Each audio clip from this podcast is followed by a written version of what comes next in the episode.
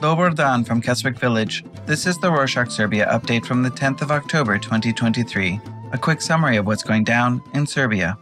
On Wednesday the 4th, the higher court in Belgrade rejected the higher public prosecutor's office proposal to detain Milan Radoicic, the former vice president of a Serb party in Kosovo, Serbian list, after he admitted to organizing the recent shootout in Banjska, Kosovo.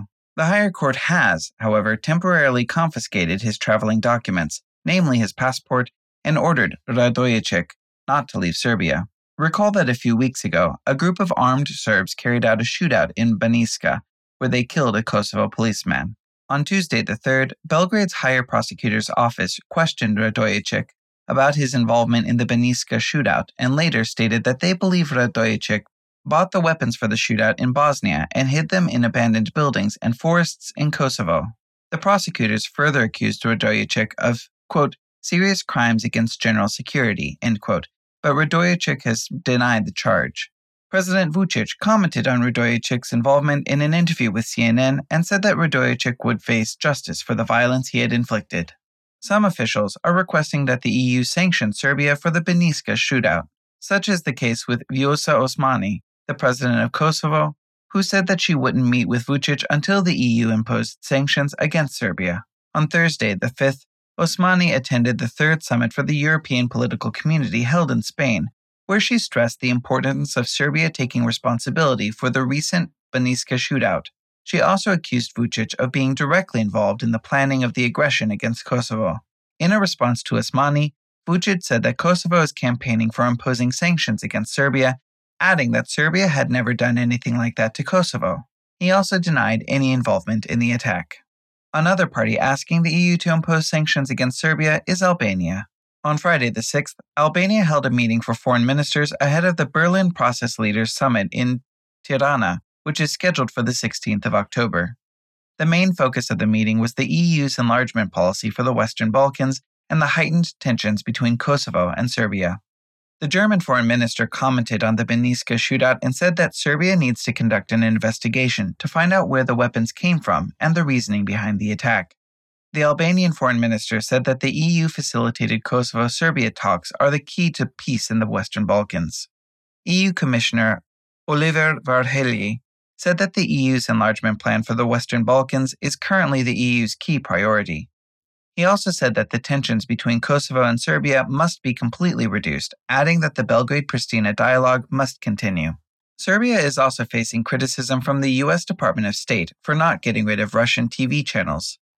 James Rubin, the coordinator of the U.S. Department of State's Global Engagement Center, said that Serbia is the only country in the Western Balkans that has not shut down Russia Today and Sputnik, two Russian TV channels that the EU suspended. Rubin explained that by allowing the broadcast of Russian news, Serbia is spreading Russian propaganda to its citizens. He went on to say that if Serbia wants to enter the EU eventually, it needs to at least shut down the Russian shows. Speaking of Russia, their army has been recruiting Serbian mercenaries for the Ukraine war. Once recruited, the Russian military then transports these mercenaries to Moscow, who are assigned to the 106th Airborne Division. Journalists discovered that the recruited soldiers were given housing and special notaries who handled their paperwork. BBC Russian service obtained a recording where Davor Savicic, a Serbian commander and one of the recruiters, described his plan to establish a full Serbian brigade within the 106th Airborne Division by the end of 2023. However, Serbian law prohibits Serbian citizens from participating in any wars outside of Serbia. Still, Serbian soldiers are finding various jobs within the 106th Airborne Division while posting photos on the internet where they brag about fighting for Russia.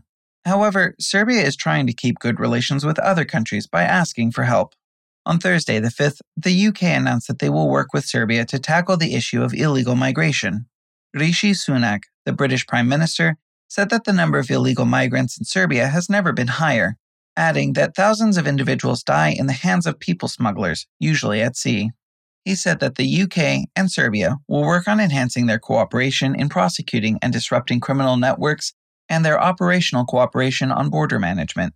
Sunak also said that he and Giorgia Meloni, the Italian Prime Minister, will co chair a small group meeting with other European partners to discuss joint action on lowering illegal migration. In other news, the 23rd Serbia Against Violence protest took place in Belgrade on Saturday the 7th, five months after the mass murders that sparked it. The focus of this protest was the lack of free media in Serbia and the promotion of violence in a lot of TV shows, specifically those broadcasted by the TV company Pink. The crowd gathered in front of the assembly and walked to the headquarters of the Radio Television of Serbia, or RTS, in a path they called, quote, a media route, end quote. Some of the protesters carried signs demanding honest journalism without corruption, the truth about the reasoning behind the shootout in Kosovo, while others carried drawings of Serbian officials in prison uniforms. The protesters also touched on the subject of Milan Radoicic and his involvement in the Banjska shootout, condemning the government for not punishing him accordingly.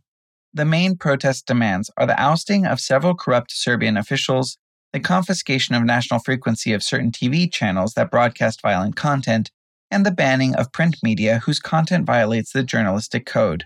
However, even five months after the protests started, the Serbian government has not fulfilled any of these demands. What the government has worked on, though, is the inclusion of the Roma people in Serbia. Tomislav Zigmanov, the Minister for Human and Minority Rights and Social Dialogue, met with some EU representatives on Thursday the 5th with the main topic of the meeting being the EU's assistance to Serbia in improving Roma integration in the country. The Minister for European Integration expressed Serbia's readiness to tackle the issue of Roma inclusion in the country, but added that EU funding is necessary. At the end of the meeting, the EU agreed to finance projects aimed at improving the education, employment, and social housing of the Roma people in Serbia. In some news on the economy, Serbia has made a few changes in its excise tax law, which has affected the prices of fuel, cigarettes, alcohol, and coffee.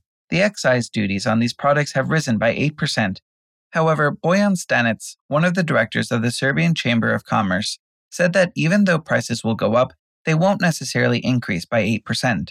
Stanic explained that the strain on the Serbian budget is one of the reasons behind this increase, adding that the Serbian budget is under pressure due to rising interest rates of the payments the country has to make to settle the state's debt. He said that the state needed to find additional revenues and that the increase of the excise taxes was the way to go. Stanic defended the excise tax increase by saying that it applies to non essential goods.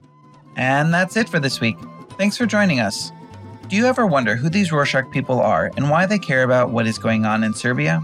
If so, head over to our website to find out more about us and the other things that we do. You can read all about the organization, other projects we are carrying out, and the other podcasts we do. If something catches your eye or you have any questions, please reach out. You can find all the contact information and the website link in the show notes. Z Bogom!